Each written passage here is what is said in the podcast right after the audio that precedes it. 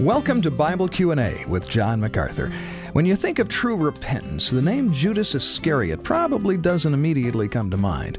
But in Matthew 27 3, you read this quote, When Judas, who had betrayed Jesus, saw that he had been condemned, he felt remorse and returned the 30 pieces of silver to the chief priests and elders. But John, we see in that verse both an attitude and action normally associated with repentance. Some people today who repent seem to do far less. What's that verse describing? Did Judas repent?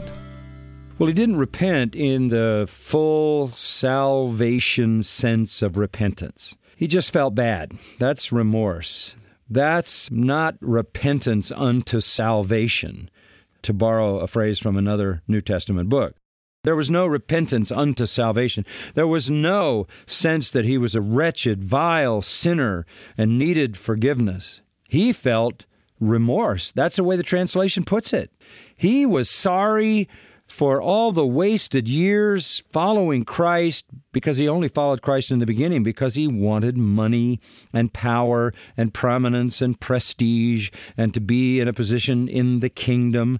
He was motivated by avarice. He was motivated by greed. That's why Jesus said about him, One of you is a devil.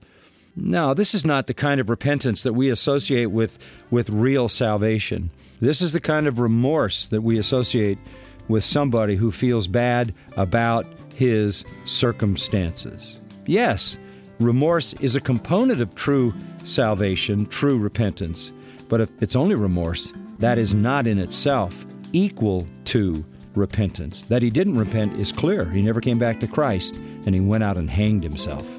This is Bible Q&A with John MacArthur. If you have a question for John, visit macarthurcommentaries.com.